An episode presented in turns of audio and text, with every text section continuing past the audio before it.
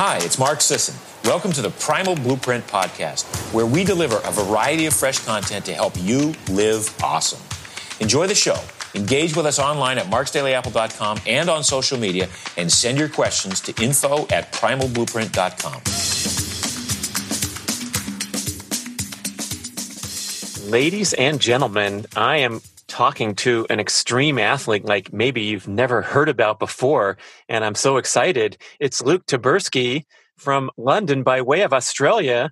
And I want to find out about your globetrotting journeys before we even get into the, the competitions that you've done. So right now you're you're based in London, uh, but you blew through the North American continent too. So maybe we should start there with your athletic background and how it kind of led to this this incredible stuff that you're doing recently. Uh, thanks for having me on today, Brad. It's a it's a pleasure to chat with you, and I've been a I've been a follower of yours for, for many years, so I love all the stuff that you're doing as as well. So my, my journey started in Australia, and I left there at the ripe old age of uh, I think it was 20 or just 21, and I went over to America to pursue my soccer career. And I went to college over there for a couple of years, and then bounced around in the in the lower level leagues um, in New Orleans, San Francisco, and also uh, um, Orlando too. So I, I got a good taste of the entire country, really. So you had this total focus to be a soccer player when you were young, made it all the way over here, played at the high level in college, and then in these uh, professional leagues. But I guess at a certain point, it's going to wind down. Um, it's hard to make a living, I imagine, unless you're in the top leagues. Um, so, how old were you, and then where did you? Uh, what what were you thinking at that time when you felt like it was time to time to go? Yeah, so I still I was twenty five, I think, when I left the US, and I I was still head down, really focused on continuing to play the game that I that loved. I played professional in in Australia for for numerous years. Like I started training full time when I was sixteen, so I was at quite an elite level when I was younger. Um, and then developed a little bit in the US and then went over to the UK and had some trials over here. Didn't have too much success, had a little bit of success, and then ended up actually in Belgium. And I played in the lower leagues over in Belgium. So I got a nice sort of um, taste of Europe, and I loved it over there. I, I learned how to speak French, and you know, one one day we would go to Germany for lunch, and the next day we would go to Holland for lunch because we were right near the the borders there. And yeah, it was just such a really cool time. And then I moved back to the UK and I played again in the lower leagues. And then I had this three year battle where I was on and off getting injured, uh, soft tissue injuries. I had three surgeries in 11 months when it was at its worst um, point and all different parts of the body. And I had a major back injury. I had to have injections and I was a pin cushion for all this sort of stuff. So I, right now, I've been in London now for just over 10 years I have an amazing medical team around me in London because I've had so many injuries in my previous sort of life as a as a soccer player that I got I was able to connect with some of the top um, uh, different medical um, uh, therapists and physicians over here. So that sort of that was my transition from football to endurance sports where my basically body kept breaking down and I decided that you know after 3 years of not really having a long time, a long term contract. It was always like month to month or a few games here. Then I decided to retire. And at that age, I was 28 and decided to throw myself into ultra endurance sports. So you had some extra energy, some unfinished business in the athletic realm, and, and most people kind of cruise over to uh, the community leagues for soccer or whatever you're doing. Uh, but these these ambitions that you set right out of the gate, this is absolutely shocking. You're, you're saying that your first ever running race uh, was this crazy uh, marathon des Sables. Is that how you say it? Yeah, yeah, yeah. Some uh, keen endurance listeners uh, probably heard of that, but why don't you describe your first race and then take us down Mount Everest and all the other crazy stuff that happened after that? So my first ever running race was the Marathon des Sables, which is basically the, the, simplest way to sum it up is it's six, it's the equivalent of six marathons in seven days through the middle of the Sahara Desert, and you carry everything you need for the entire week in your backpack. So it's self-supported. The only thing you don't have to carry is a tent They pitch, well, it's like a two sided tent for you in the, in the middle of the desert. And you don't have to carry your entire water supply for the entire week, but you're given water each day and several checkpoints throughout the day, but it's rationed. You can't have unlimited amount of water. You're, you're told you're allowed this amount of uh, bottles of water each day.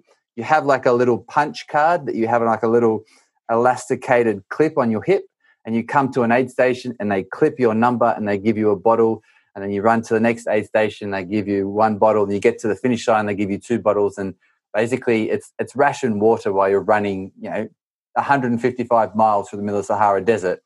But the crazy thing is and this is the way I like to explain it to people is because they don't quite understand um, what I mean by self-supported is yeah you got to carry everything you need. So imagine what you eat for breakfast on Monday morning and what you're going to eat for breakfast on Sunday morning. And then everything in between, you have to put all of that food, everything you're going to eat through that whole week, you've got to put that into your backpack. But that entire week, remember you're running 155 miles in that week. So you've got to toss up between do I load it up with loads of food or am I going to be in a massive calorie debt each day? Oh my gosh, the strategy is so cool there. I, I, had no idea that there was that element to it. I thought you just tried to get to the bloody finish line and maybe there was a smorgasbord of uh, treats and sweets and things uh, at the at the nearest outpost. But uh, I guess the the number one advantage that comes to mind would to be a, a ketogenic athlete where you can operate on on body fat and making ketones but of course that takes a lot of preparation in advance and you're telling us this was your first race ever so what did you do coming into this thing man so i, I came from a very traditional sport um, team sport nutrition um, background you know I, I have a degree in exercise science so i know a, a, a, a, grain of sand about the body, I like to say. Um, but I've always been a keen learner and I dove into sports nutrition as a 14, 15 year old kid. Read a lot of Louise Burke's studies, um, a sports nutritionist out of Australia, and very stereotypical carbohydrates are your fuel. You need protein for recovery to build muscles, and fat is just bad. Don't eat it at all. Like, and as a 14, 15 year old kid, I used to tell my mum, no, don't make mashed potatoes with butter, mum. Uh, just boil them and I'll eat them like that. That's better for me. So this was this is the research, right? Back in I'm talking mid 90s, early 90s. This is the research, and I in team sports, that's what we were told, and that was it. So I came to do the marathon des Sables straight off the back, six months after I retired from football. And what did I do? I, I had no real running background. I didn't have any real. I had a few friends that did marathons and stuff, but they were like, you got to have gels every hour and all the rest of it. So I listened to them and I bought Runner's World. You know, like what? I didn't know. So I started to research this. I was like, oh, yeah, do this. So I, I dove into the whole stereotypical new runner. You've got to have a gel every 30 minutes and this and that. And anyway, so that was my strategy to start with. But I also realized that I couldn't carry enough fuel. So I laid out in, in my house where I was staying before I went. Said, okay, I'm going to have one energy bar here and I'm going to have two gels for like my, oh, you know, no. 20, 22 miles. Your and, living room carpet's getting completely covered with gels and bars and you, yeah. you, you can't even fit it in your backpack. This is hilarious.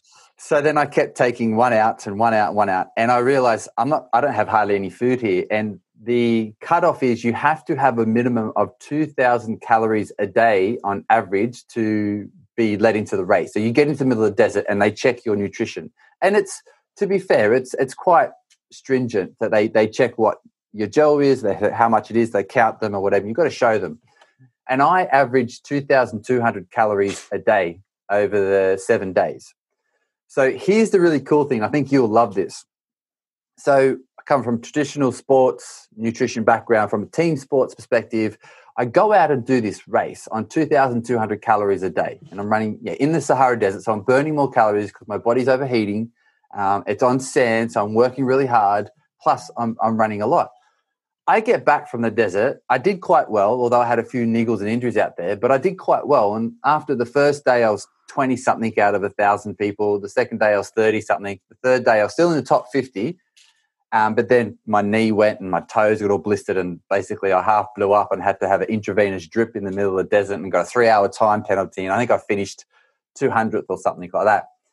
But I got back and I'm like, hang on a second, hang on. I took like nowhere near enough nutrition to fuel these days of running. Like, basically, I looked at uh, Runner's World and went, well, they're all lies. Like, that's not true because I went out and performed at quite a high level having no real food. I'm like, no real, uh, not enough carbohydrates. And I'm like, hang on, there must be something else here.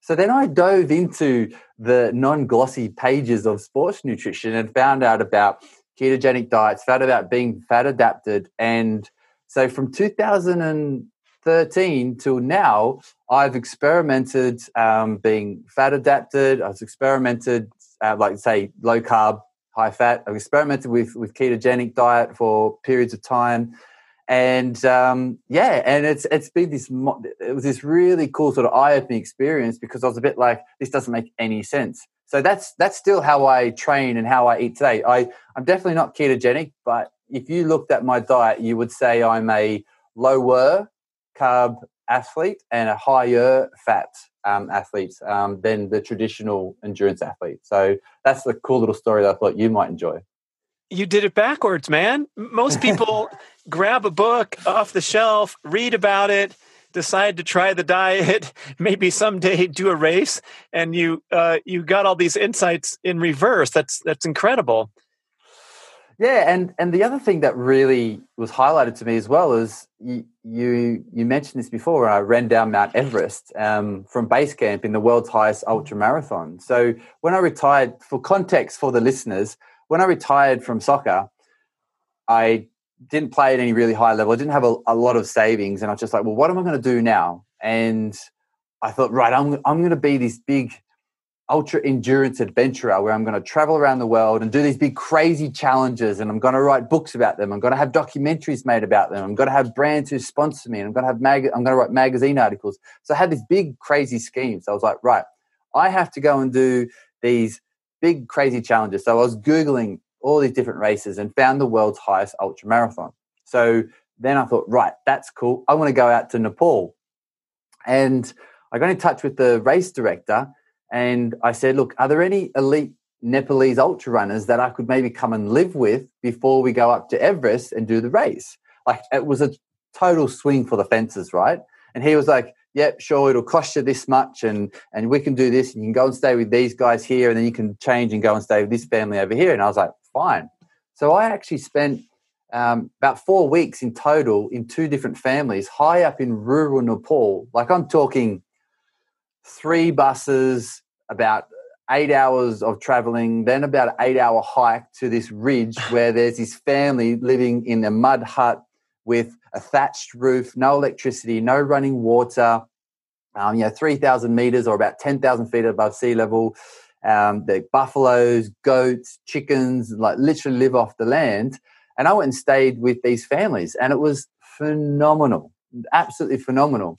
So I'm with these runners, right? And every day we, we go for a run and go to the run up to there and go for a run over to this mountain and that mountain. Okay. And one, I'm trying to keep up with them because it's also at altitude and two that like quite good runners and we would go out for you know four or five hours and they might may take something to eat they may take a few chickpeas in their pocket um, or, or, or a few seeds or stuff like this but that's it so then that was the next evolution of my experimenting was basically i threw myself into the deep end but i'm going to eat what they eat i'm going to i'm going to do what they do to try and learn from them and some of them have gone on to do quite well. One of them, IT Tamang, um, I think it was in 2013 or 2014, he finished 10th in the, or 11th, I think, in the UTMB uh, in his first ever 100 mile race.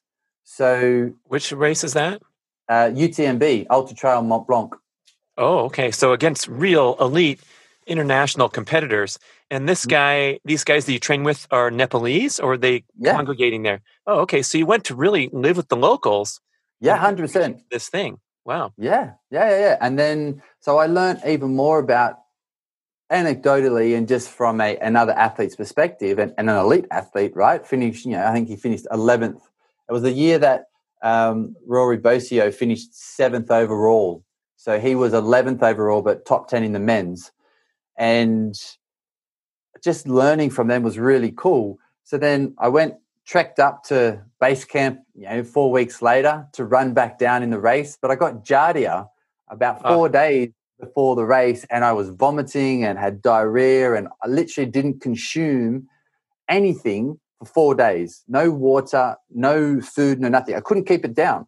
I I became super ripped and lean, and I could see like um, the little. That's the pictures in your book and your uh, media profile page. Here's Luke, the athlete. Yeah, yeah, yeah, yeah. Uh, not quite because I definitely looked like there was something wrong with me. But my my point being is, apart from it was a crazy adventure and really cool, I also then covered the 65 kilometers from base camp back down to Lukla where the race finished, and I couldn't eat anything. So I went four days hiking from halfway up Mount Everest to the base camp, and then without drinking, without eating, without holding anything down. I tried to force stuff down, but it came back up, and then had to cover, mind you, very slowly, the 65 kilometers, so 40, 40 miles back down to Lukla. And it was only later that night when I kept the first bit of food down. So, alongside the cool adventure story, my whole nutrition journey was like, you know, there's there's got to be more to the fact that you know you don't have to just live off carbohydrates. There is a, such a different fuel source here, and and that's sort of that was sort of my own personal experiment with nutrition, but also um, forced to be in that situation because I couldn't stomach any food, but I was you know five thousand four hundred meters above sea level, halfway up Mount Everest, and I had to get down the mountain to catch a plane to leave the following day.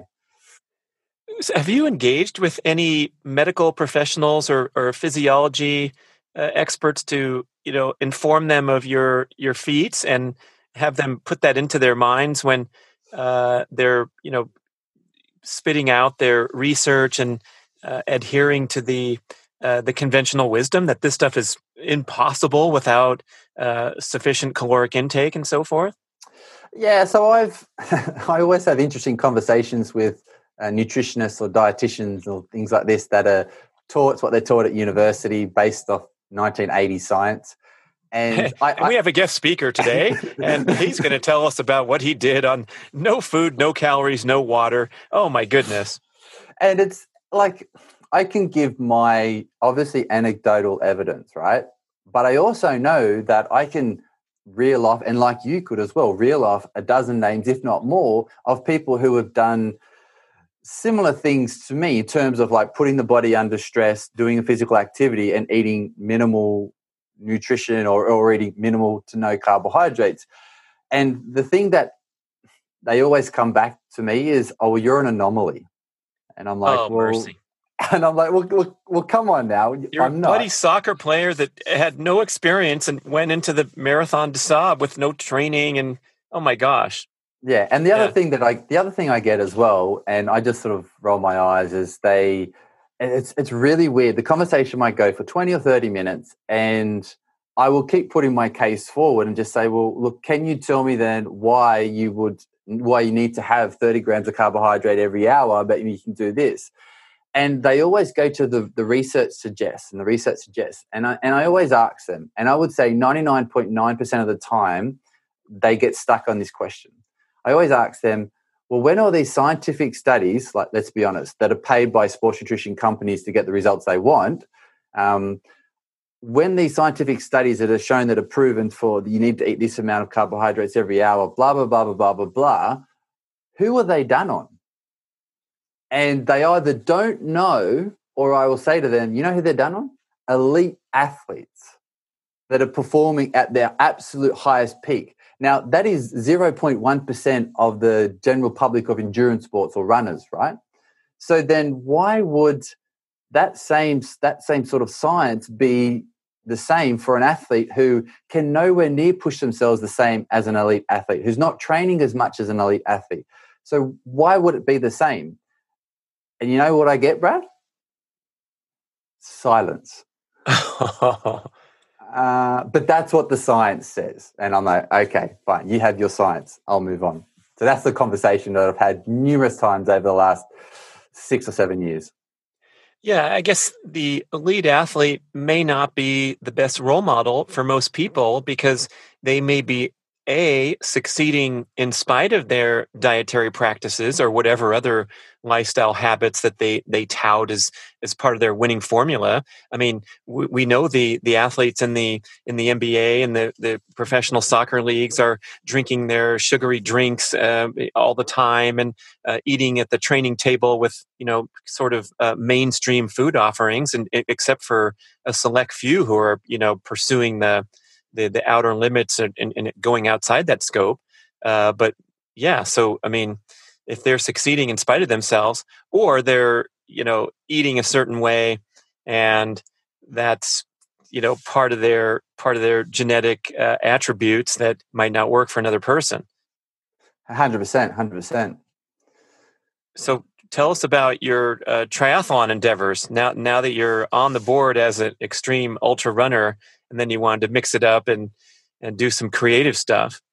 Yeah, so my whole plan was, as I said, to be this big ultra endurance adventurer, and I thought, right, to for the world to take me serious, and there is a there is an underlying story um, that is sort of pushing me along this way. We might go, we'll come full circle, and we'll, we'll touch on that at the end because we're sort of halfway through at the moment.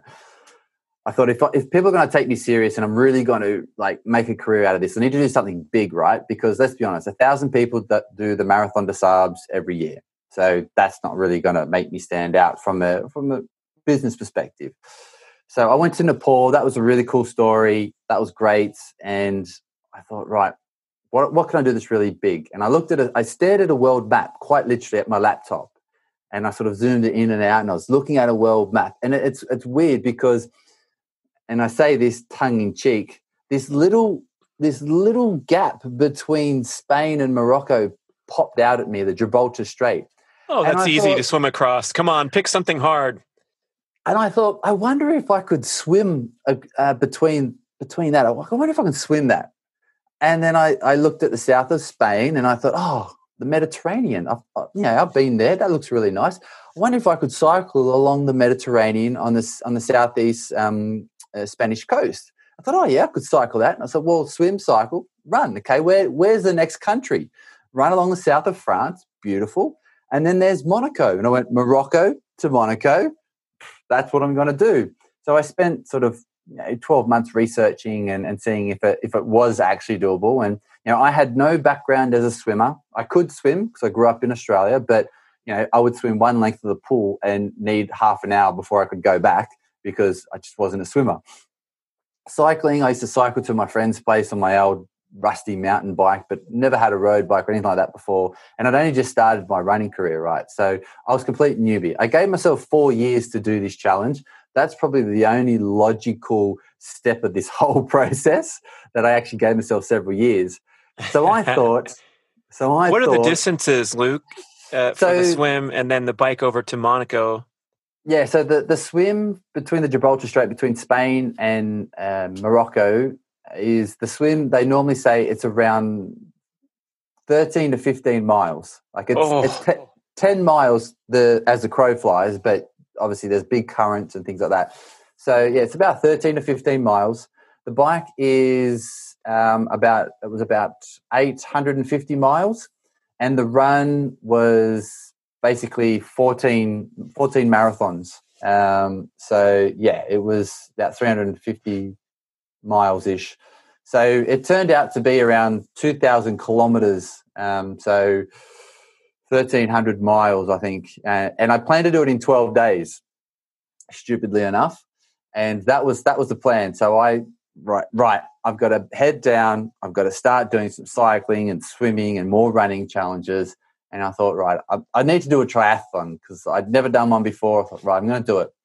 And in the in the crazy sort of way of thinking, I opened and I remember where I was. I was staying I was staying at my mate's place at the time. I was in, I was in between houses, and I remember sitting on his lounge. I had my laptop and I opened it up and I looked at Google and I typed in the world's toughest triathlon.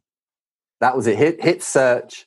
on the top page, what caught my eye was about third or fourth one down, and the name of the triathlon. I just saw it and I thought I've got to do this. And the name was, and it still still runs today. I know the race organisers, uh, really nice people, but the actual name is the Double Brutal Extreme Triathlon. Ooh, that's a good T-shirt right there. How do you, how do you uh, how do you look askance at that? Oh, I just thought I've got to do this, and then I looked at it, and it was a double Ironman distant triathlon. So basically, double the swim, double the bike, double the run, um, non-stop. But it was in North Wales. Now, for people who don't know anything about Wales, North Wales is really hilly. In North Wales is the second highest mountain in the UK, or the highest mountain in in Wales, which is about three and a half thousand to four thousand feet. And the swim was in a very cold lake the bike ride was up and around these mountains and had about I think I had about fifteen thousand or sixteen thousand feet of climbing um, over the two hundred and thirty miles of, of riding. And then as soon as you got off the bike, you had to run to the summit of this mountain. And you started at sea level, so you started right down by the lake. Um, and you started down there. and You had to run to the top, come back down, and then finish your double marathon. And I think you did about ten thousand feet of climbing in the run. So that was that was my first ever triathlon, and it took me just over thirty-five non-stop hours. Non-stop. So yeah, no, no sleep. It's unlike the Ultraman in Hawaii, which is a three-day stage race. Uh, many people know about that as uh, one of the most difficult triathlons, but you're doing these packages of uh, swimming six miles, biking 90 the first day, uh, biking 180 the second day, and then running a double marathon the third day. But everyone's all freshly shaved and cleaned up and showered and rested. So this thing, the gun goes off for the double brutal extreme triathlon, and, and whoever gets to the finish line, there's no stopping. No, no, you can you can sleep if you want. There's a tent at the at the um, transition if you want to sleep. But no, I I took off and let's let's be honest, like the swim is just a casual swim. There are actually people doing a, a single distant Ironman triathlon. So there's there was green swim caps and red swim caps. So you know, if I was on the feet of a, of a green person, I'm a bit like, mm, nah, I'm going to let you go. And if there was a red guy sort of hanging out, I was like, yeah, I'm gonna I'm gonna suck on the end of these feet. And I'm not going to lie, it was eight laps, and I did uh, sit behind it, quite a few people for a while. And then you get on the bike, and it was eight laps of this course, open roads um, as well. So yeah, just ticked along, ticked along, ticked along, and I think I had about two laps to go, and it was getting, you know, just past midnight. It was getting very dark because um, we're in the middle of nowhere, right? It's not like there's street lights everywhere. We're, we're, we're, in the middle of Wales. Like there's more sheep than people. I saw more sheep than people on the on the route, right? And a couple of like sort of I say mountain climbs, not mountains like in in other parts of Europe or or in, in the states, but you know, quite massive big hills that you've got to go up and over. And, and yeah, there is signs like beware sheep sleep on the road because the road's warmer than the fields because the cars have been driving it and this is, it warms it. So there was one descent that was quite a long descent, and you know, like you could tuck down and you could you know, pick up some serious speed. But everyone was just so concerned because if you didn't spot the sheep laying on the on the on the road, you hit like a speed bump, it flows you off. So you had to be really aware. And at one o'clock in the morning, when you haven't slept and you've been cycling all day, you know, your mind starts playing tricks on you. And I remember the only one time there was any sort of concern for me was the last lap and my crew said to me, Look, we're going to drive behind you because you look rough. And I was like, Okay. And there was one point where I was coming up the second final climb and I was zigzagging on the road and I was sort of half stopping and keeping going. And the car come up and said, Should we rest for five minutes? And I was like, Yeah, okay. We pulled over the side of the road. And it was when, do you remember when Apple brought out the new iPod or whatever it was back in the day and they put on U2's album? And everyone got it for free. Do you remember that? No. Anyway, so you got this free album. It was U2's Vertigo, I think it was. And I just remember sitting in the car and some song that was on this album, because my mate just got this brand new thing, he blared it like so played it so loud. And I listened to this one song for like five minutes and I was like, right, got back on the bike, finished the bike leg at three o'clock in the morning or something like that. And then yeah, I had to go with my had to have a guide, so someone to run with you to the top of Mount Snowdon to start the run league. Oh, mercy.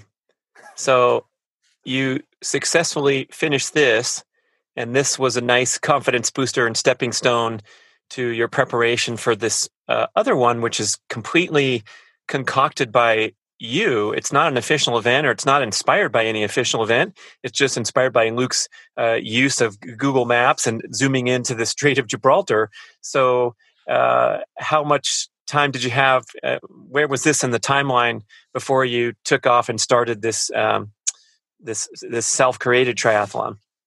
That was the the year before, about twelve months before, and I had done a bunch of like cycling sportives, multi day cycle events and races, and I was going to do 10k ocean swim races and 5k ocean swim races. You know, I was I was training a lot, and I was doing all disciplines. I did a couple of hundred milers, a couple of hundred k's races. He's um, just popping into all these races all over the place, like yeah, like nothing. I'm just in training right now for something bigger, putting all the hundred milers to shame. Oh my goodness! And I, I remember that probably one of the craziest things I did was I wanted to do a race and it was sold out. And I asked the race directors, "Oh, come on, let me in. I'm doing this race. It's for training." And they're like, "No." And I was like, "Fine." And it was a, I think it was an 80k race. And I said, "Well, I'm going to go and do my own training run." And literally a training run. I got a backpack and I had some, I had my hydration vest and all the rest of it. And I knew sort of where I was going. I think I ran just as a training run by myself. It was like 80, 89 kilometers. So um, yeah, about 55 miles, something like that, just by myself and just ran like through sort of like some forests and some hills because it was like I want to do this this run, and that was probably the biggest solo training run that was, wasn't a race that I did, and um, yeah, there wasn't too many things that, that went wrong with that, but it just I look back now thinking, you know, to go and do a 55, 60 mile run by yourself just for training is just a bit dumb, really. Oh, you're all you're all teed up for the future uh, quarantine of 2020 when everyone's having to do everything, all the all the virtual competitions. Luke was the first one.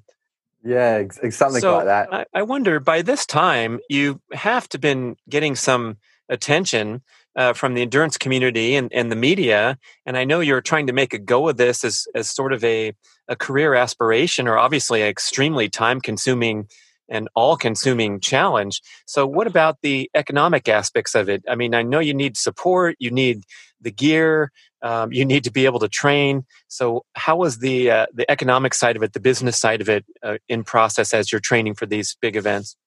I was convincing myself that I was making progress.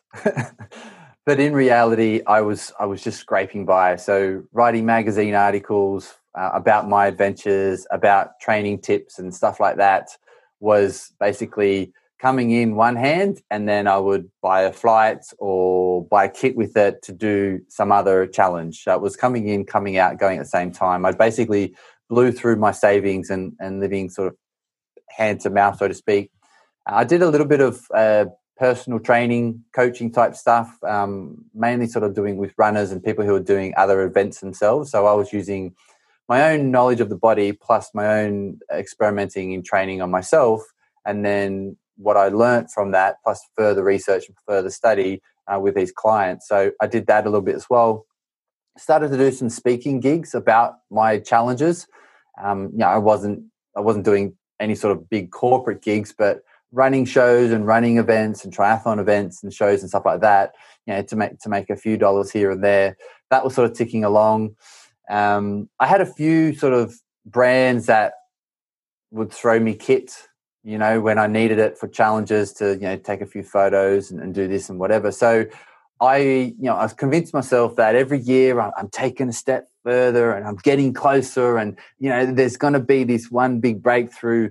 But in reality, I'm like scrounging to, to survive. And I guess you could say that I was truly living my life and doing these, having an amazing um, adventure of, of a life. But from the from a business perspective, yeah, I was I was barely staying afloat. But at the same time, I was still doing all these challenges, still making a lot of connections, and I guess you could say building my brand from a very very minute brand to a tiny one. hey, making making progress. I, I, like that positive attitude, and clearly you have something to offer uh, in the in the speaking realm. And I know you've been uh, boosting that as we come forward to present time. But I think we should get to uh, the starting line over there in Morocco and I guess uh, convincing these these Moroccan authorities that you're going to take off from their beach and then check in with Spain so you can land somewhere. Uh, but tell me about uh, the physical effort as well as the logistics and the stuff you had to arrange. You must have had a boat escort and and you know getting permits and telling people what you're all about to to get this race going. Yeah, it's the swim is a lot easier than than you think because people, hold on that's a that's a pull quote for the episode from luke. The swim is a lot easier than you think. Why don't you look on google google maps and see how close morocco is to spain? Yeah we can just jump in one day. Oh, okay it's put, easier than we think. That's nice to know. Okay. Put my foot in that one. Let let me rephrase that from a logistical standpoint the swim is a lot easier than you think you got me there brad um, so there's it's a it's a swim that people do every year, and you basically hire a company from the south of Spain, Tarifa, and they do everything. You basically go with them and they guide you. So there's a boat in front that you follow. There's a small dinghy on the side that has your crew in it that throws food at you when you need it and all the rest of it. And that's basically how how it goes. Now, I've been in touch with these people, and my friend had swam this, the Gibraltar Strait before, and I'd, I'd been in touch with these people, this organisation that, that that does these these swims, and I said, look, I know the normal way is Spain to Morocco. That's that's the way that pretty much everyone swims. It's easier. The tides are a little bit more favourable um, for you doing that way. And I said to him two years before when I booked it, I want to go from Morocco to Spain, and he said, it's more difficult. And I said, I know that. My buddy, who he's Adam Walker, he's done the two way. He went from Spain to Morocco, Morocco to Spain. Absolute oh. fish of a swimmer. And he's been he's been coaching me. He's been helping me. He's advising me. And he said, "Look, it's a lot more difficult, but I think you can do it." And the guy, Spanish guy, Rafael, he's kept saying to me, "It's always it's more difficult." I said, "Yes, yes, yes." That's all he said to me for two years. We get down to Tarifa, the south of Spain, where his office is. We go to have the, the briefing before my swim window opens because you get a week, right? And depending on when the weather is, you go on the weather. You don't just say, I'll go on Tuesday and that's it. The weather tells you. We walk in and we have this briefing, and he's like, Yeah, so you want to swim from Morocco to Spain? I'm like, Yeah, we've been talking about that for two years. And then he said, Well, you know, it's more difficult. I was like, Yeah, we've had this conversation by email and on the phone. He said it's also potentially double the distance. And I'm like, hang, hang on, you, you never said that. You said it was more difficult, so I'm ready to swim harder, but you never said it was going to be double the distance because of the currents.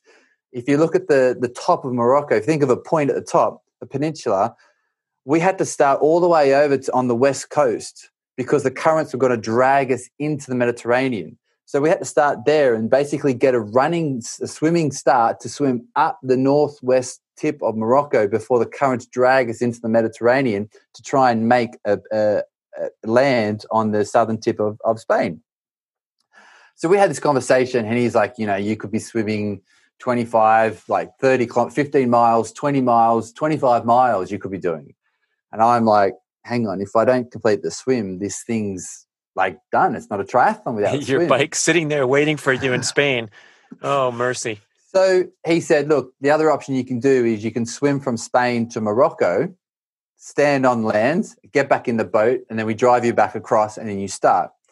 And I sort of talked to my crew, and I had a documentary made about this challenge as well. On it's on Amazon Prime called The Ultimate Triathlon, and we basically just said, look, the whole point of this was to swim the Gibraltar Strait. You're still doing that if you swim the opposite direction. It just meant that I would have 40, 40 minutes on the boat to come back to Spain. And then I'd jump on the bike that day. And we, the first day, I had a 65 mile or 70 mile bike ride to finish day one. So we said, fine, let's do it. So we got on the boat. We got a call the night before on like the second or third last day, got in there. And I must admit, as a whole, the swim went pretty much according to plan. It was it was really tough. Um, I had to push, I had to sprint flat out a couple of times. I had I injured my shoulder during the swim, but it didn't really debilitate me too much. I got to the end. I covered uh, 16 miles in about five hours. Wow. Um, so you got to remember the currents are pushing me across. So they're pushing me across and in. So I didn't swim at that pace as if I was in the pool, but they were pushing me across. I had to try and break through them. Um, so I covered that amount of distance because it just goes from the GPS on the boat that you're traveling uh, next to. And did that, jumped on the boat, and then back to Spain. We had an hour of transition and then had 70, 70 miles for to finish day one. Uh, so then you're making your way along the coast of Spain, coast of France, and then the the bike destination is Monaco. So the end of the bike route is the French border. So I cycled oh. the entire southeast coast of Spain in four and a bit days. I don't want to, I don't want to give too much away because I want I want people to go and watch the documentary on Amazon Prime. But let's just say this: that on one of the days, I cycled for about uh, must have been about 45 miles with no recollection. My crew lost me. My tracker stopped working, and they found me about 45 miles down the road at like 12 o'clock or 1 o'clock in the morning, zigzagging at a, doing about four or five miles an hour, unresponsive. I was basically, you know, half asleep on the bike. And as soon as they touched me and put me in the back of the van, I just collapsed. I was completely and utterly exhausted we look at back at my GPS, and I ended up on like a Spanish motorway, and like I had no recollection of this because I filmed myself, and I was like, oh, I've got 55 miles to go. I'm really tired, and I kept falling asleep. I filmed it on my phone, and we had the geo tags on my phone, so we could see that's where I was when I filmed it.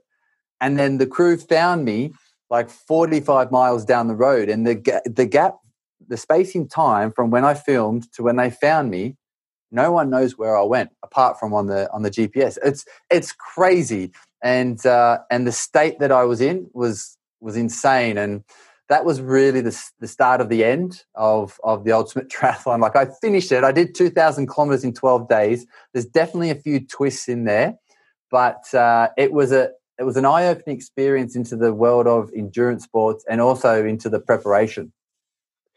So I guess that sleep deprivation would be the main factor here that sent you off the rails and behaving strangely and not remembering and things like that.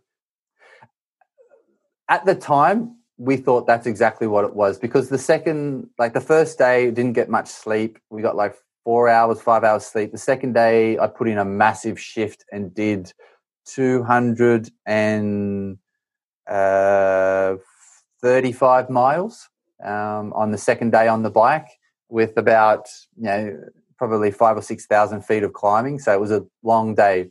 And then the third day was another 200 mile day, and that's like when the sort of wheels sort of first fell off. While we were there, we thought, yeah, I'm just exhausted. I'm pushing myself in sleep deprivation. In hindsight, now I know that it was the basically the, the 12 to 18 months lead up into this challenge where everything went nothing went wrong. I I basically overtrained. I was overworked, and I basically ran myself into the ground. So to give you an idea, I was training 25 to 30 hours a week, swimming, cycling, running, strength training, all that stuff. And then I was doing about 25 to 30 hours a week of organizing this challenge, trying to get mm-hmm. sponsorship, doing logistics, all the rest of it. And then I was probably doing about 10 to 15 hours a week of marketing my speaking business, mm-hmm. uh, doing personal training clients, doing all that sort of stuff. So 25 to 30 hours a week of endurance training, 25 to 30 hours a week of organizing, plus another 15 to 20 hours a week just doesn't work. I was doing that for about 12 to 18 months into the lead up. So when I got to the start line, I was already completely cooked. And then it was just a matter of time before my body broke down. But what people will see in the documentary and what I do today is I'll, I'll, jump into that from, from what I'm about to say is people will see in the documentary just how mentally strong a human can be. I'm not going to say me, I'm going to say a human can be. And I basically was in a state mentally where I continued to encourage my body to keep going. My body didn't tell my mind, oh, this is getting really hard. You should tell me to stop. And my mind wasn't telling me, stop, stop, stop. My body broke and, and stopped before my mind did. My mind was still with it. And my crew were telling me when they were running with me towards the end, like, I'm, I was talking to myself, come on, Luke, keep going, keep going. And I can barely take another step at, you know, one o'clock in the morning. But so it, it showed everyone in the documentary just how mentally tough we can be and also how much further we can push our bodies. So like that was that was mind blowing for me and also to see it people can see it in a documentary is really cool as well and now what i do for a living is i call myself a mental performance coach but i basically teach others how to train their mind to optimize their physical performance just the way that I prepared my mind for the ultimate triathlon as a professional athlete um, over decades of being you know an athlete for, from two different sports. So I'm curious. We we hear a lot about this concept that we can break through these barriers and and we're capable of far more than we imagine with the mental strength. And you clearly prove that, and many people have proved that with these great uh, athletic feats. Uh, but then on a day-to-day basis, is there a, is there a necessity to kind of balance this? Like you know that you have more in the tank, but to be sensible, let's say for that 12 to 18 month period when you overworked and overtrained, um, clearly you willed your way through that period as well because it sounded pretty exhausting. Um, is there a way that we can kind of tap into that incredible mental power uh, at times and then the rest of the time be kind and gentle and take care of ourselves and how do you navigate that that back and forth yeah 100% you can and that's how i live my life now um, definitely like i i have a switch in my head when it's go time i tell myself when it's really hard um, i say okay it, it's go time and I flick that switch. And I don't turn it like a lot of people say they've got an alter ego, right? A lot of people when they race, they say they've got an alter ego, or you know, like when when things get really tough, there's a there's a bad bad person that comes out. I'd, I would not say I have that. I just say when it gets really hard, it's almost like okay, I've got the key and I'm unlocking my toolbox, and now I have all these tools that's able, that's allowing me to then push myself. Now, don't get me wrong, like it sounds really simple and sounds really cool, but I've been training my mind since I was a 14 year old kid. That's when I first started meditating. I didn't know it was meditation at the time, but I was at an elite sport in Australia as a, as a teenager. And this performance coach came in, and I was with this elite representative team at the 14 and told us to lay down on our backs and deep breathing and focus on your breath and you know all this sort of stuff meditation right what what we all know now and that was back in the early 90s and I'd continued to do that. And I've been involved with sports psychologists as a teenager as well, and all the different exercises that, that they used to give us. And I've been doing that my entire life. So I've always had that underlying curiosity and practice that I did before games, at um, before like uh, preseason, to for the for the goals for the for the season, all the rest of it. So to go forwards and then come backwards is, is now I live my life in a more of a holistic way as as as well. Um, I married an osteopath, so that was always a good thing. she keeps me in check, um, but also I have learnt from my mistakes. And as I alluded to earlier, people might be listening to this and going like, "Yeah, I, I get it. He's doing all these big crazy challenges, and what was he running away from?" And this is a question I used to get a lot, and it makes sense I can see people online now to doing things similar to what I was doing or just racing every weekend or whatever. And I'm like, hmm, I wonder if there's more to that. Because one of the things that we didn't touch on, but there was an underlying um, under sort of current underneath me was I was having this really dark battle with depression. And I didn't talk about it with anyone for a long period of time. I'm talking about years. I still had this chip on my shoulder that I didn't um, fulfill my potential as a soccer player. So I had this athletic chip on my shoulder. I had a loss of identity because I went from a soccer player one day to an ultra endurance athlete the next day. And I didn't have any time to, you know, I think grieve the loss of soccer in my life because I've been playing soccer since I was four and I retired when I was 28 and I was basically trained full time from a 14 year old to a 28 year old. So then all of a sudden I'm finished stopped pl- playing, stopped training, stopped everything. didn't have any time to sort of process that, threw myself into endurance sports. So, one of the underlying uh, drivers for me to continue to do these big, crazy challenges was the fact that I was battling with depression and I became addicted to endurance sports because the only time that I felt alive was when I was doing these big challenges or going out for five hour bike rides or four hour runs or cycling through the night. And I, then I developed insomnia for about 18 months, where at its worst, I would sleep about eight hours a week. Some nights I wouldn't even get into bed. And I also then started to binge eat because when it was two o'clock in the morning and I felt really low, the only way I could make myself feel better was either go out for a bike ride or go for a run, or I ended up eating bags of nuts or a tub of ice cream or whatever.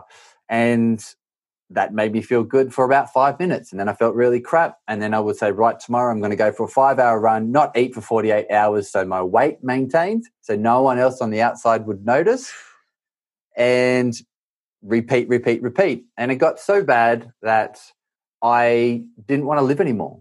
I took myself off to, and I stood on a top of a bridge twice, not wanting to be here. And it might sound like I'm just sort of saying this off the cuff, and I don't, and I don't mean to sound really blasé about it, but this was in 2013, 2014 when it was really dark time for me. The ultimate triathlon was 2015, and I spent the next 18 months after the ultimate triathlon in 2016 and 2017 not doing any physical activity, which we'll touch on in a second, but really spending the time to understand who I am, how I want to live my life, what are my values, and if I really want to continue to do these endurance sports, I have to take a step back and understand that it mm. can't be always forward, forward, forward, forward. It needs to be forward when I'm ready, and then several steps back. Forward when I'm ready, and then several steps back. So hopefully that fills in a few gaps for you and, and for the listeners as what was that that real underlying drive that was pushing me to get to to where I did before the ultimate triathlon, which then tipped me over the edge, which then literally um, ruined my body from a physiological level because I had a bunch of different tests with um, Dr. Tamsin Lewis. Um, you might yeah, be familiar. I've heard her on podcasts before. Nourish, Balance, Thrive. I think. Yeah, yeah, yeah. She's been on there. So I worked with her for a period of time, and we did a bunch of tests. And my endocrine system stopped secreting certain hormones, um, and that was secreting hormones too much. My nervous system was uh, needed a bit of a restart because I was having headaches every morning for six hours at a time. And I spent the next eighteen months doing no physical activity, and I had to take a step back, as I said. So then through that, through that time of reflection and physically not being able to to do any exercise and I'm also sleeping 14 hours a, a day, I then realized to answer your question specifically, yes, we can tap into mental strength if and when we want it. But hmm. I believe for myself that, and for others, I, I truly believe this that if you have those tools, to do it in a healthy, sustainable way for lifelong, like life longevity, quality of life longevity, then you have to understand your values, what you want out of endurance sports, what you want out of physical activity, um, what you want out of life, to have that um, draining, um, energy zapping uh, sport world plus your everyday life world and understand that they're not separate they're together.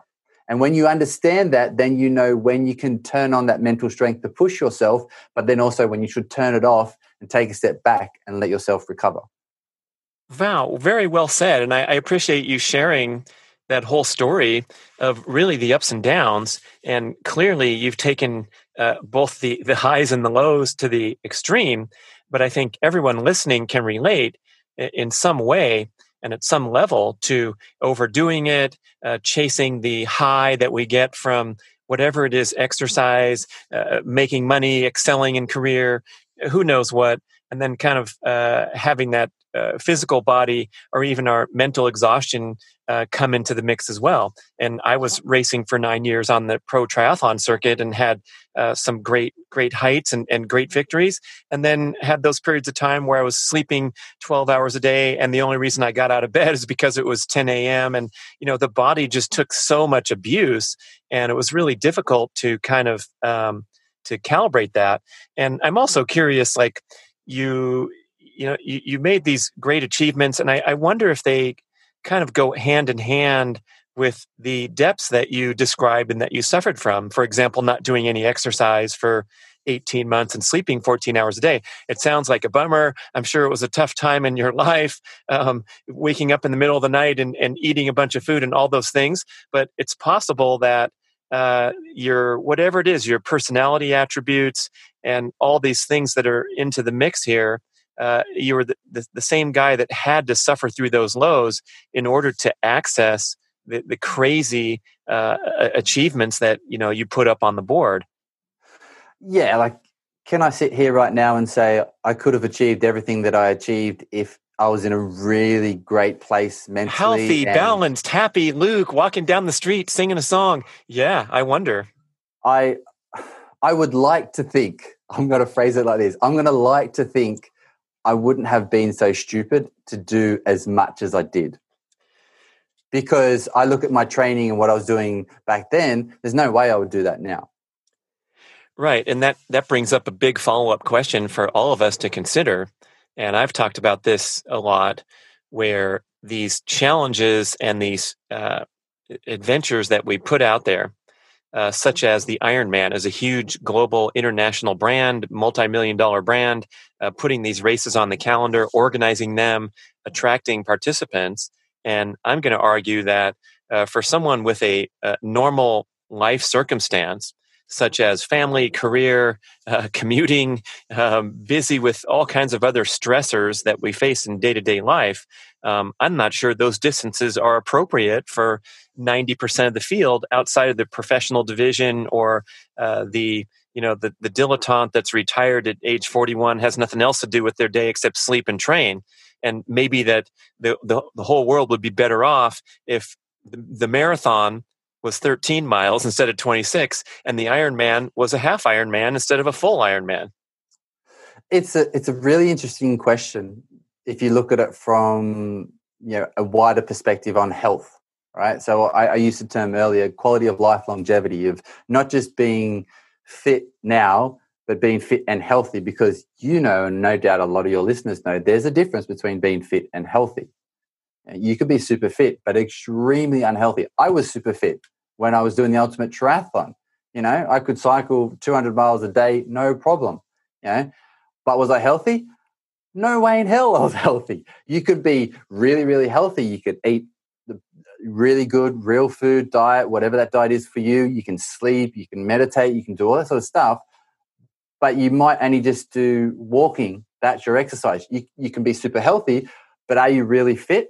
No, you're not going to be fit. So, being fit and healthy over a long period of time, I think you have to take um, drastic measures from what most people live on a day day to day basis, a year to year basis right now is, you know, I think could you do an Ironman? Is that distance too long? I think it depends on your life situation, as you rightly said.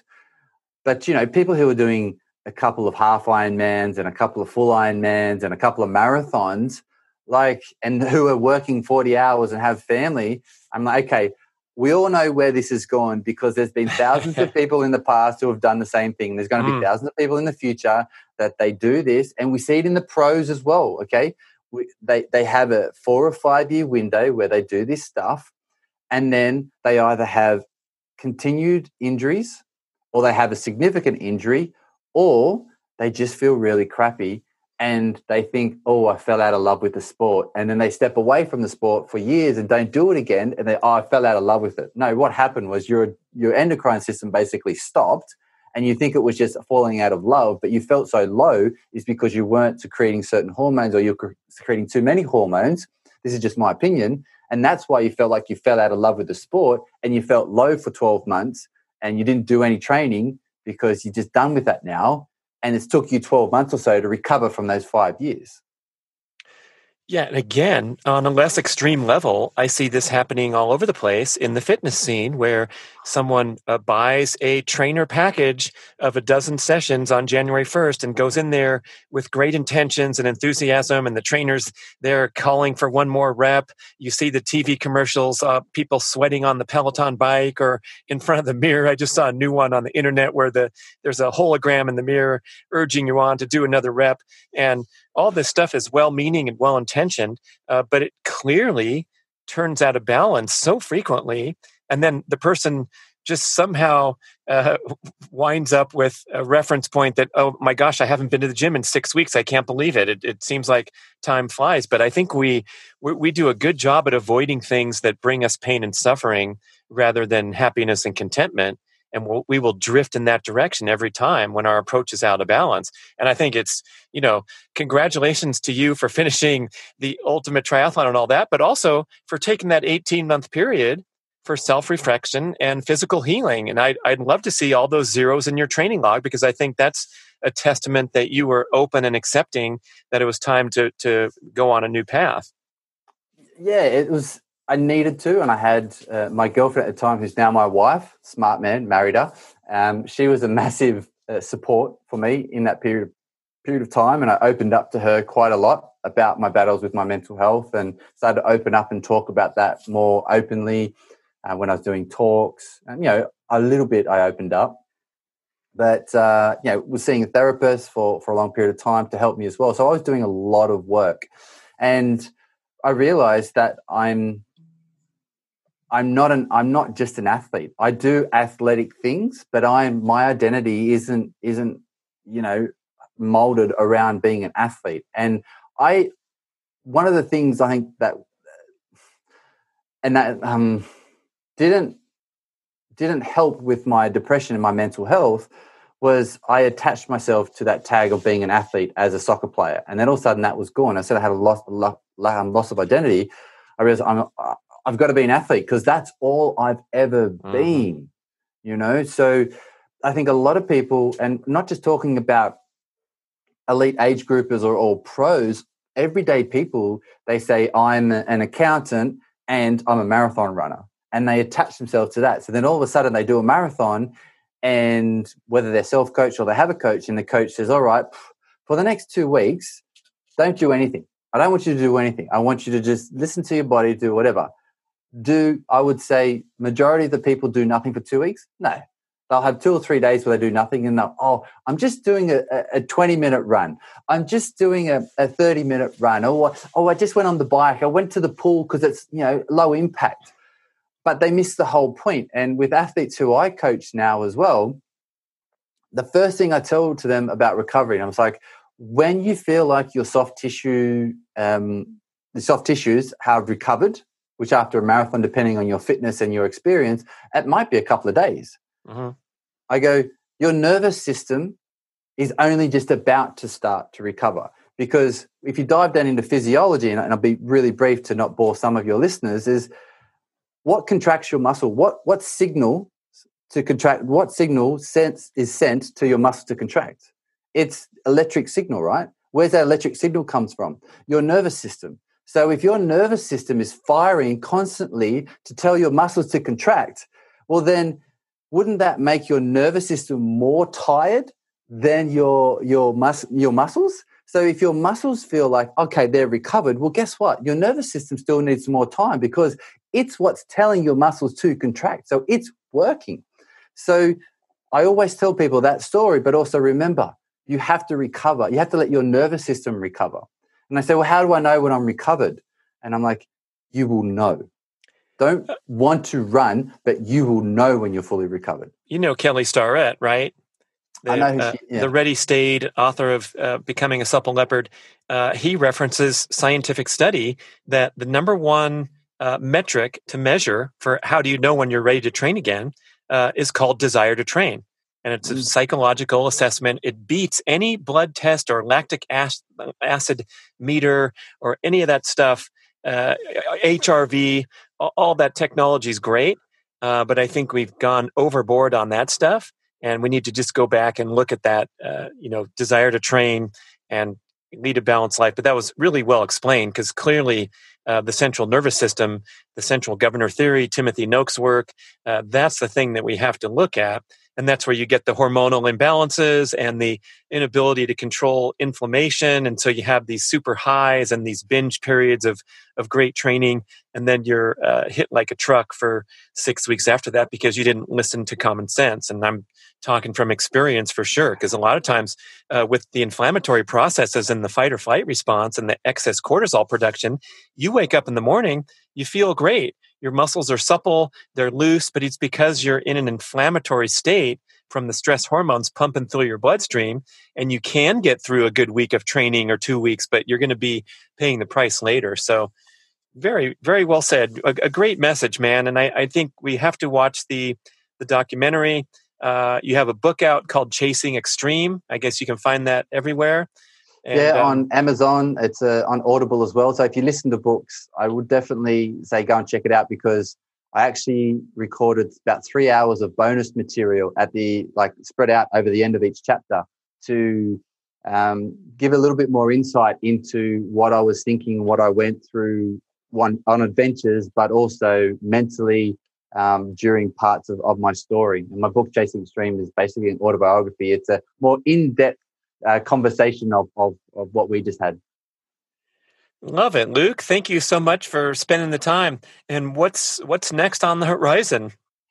So I'm just literally finished my recovery period from uh, a little run that I did in August. I did uh, what's it called, the Calendar Club, or the cool kids call it, where you run a mile for each uh, for the date of each uh, day in the month. So you run one mile on the first, two miles on the second, three miles on the second, all the way up to 31 miles on the 31st.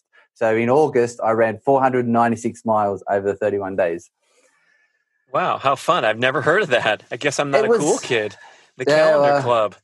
It was it was actually quite a lot of fun. Um, I had a bunch of people who come and ran with me for a few days and things like that. And yeah, don't get me wrong, the last if I'm honest, the last sort of five days were a bit like sounds, you know, sounds right, harder than the first day.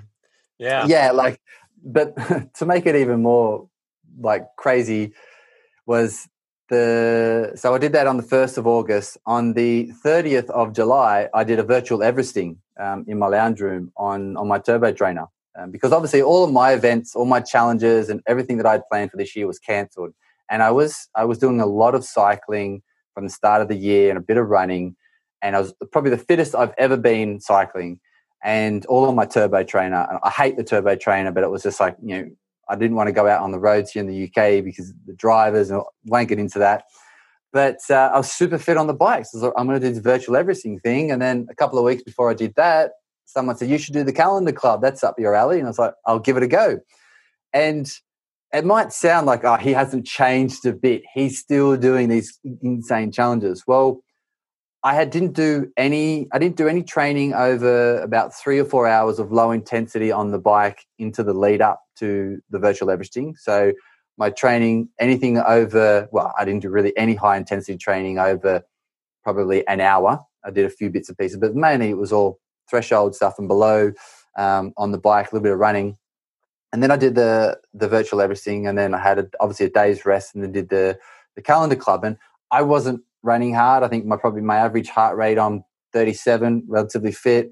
Yeah, my average heart rate for most runs was 130, something like that, 135, and just cruising along, feeling good. Pace was irrelevant.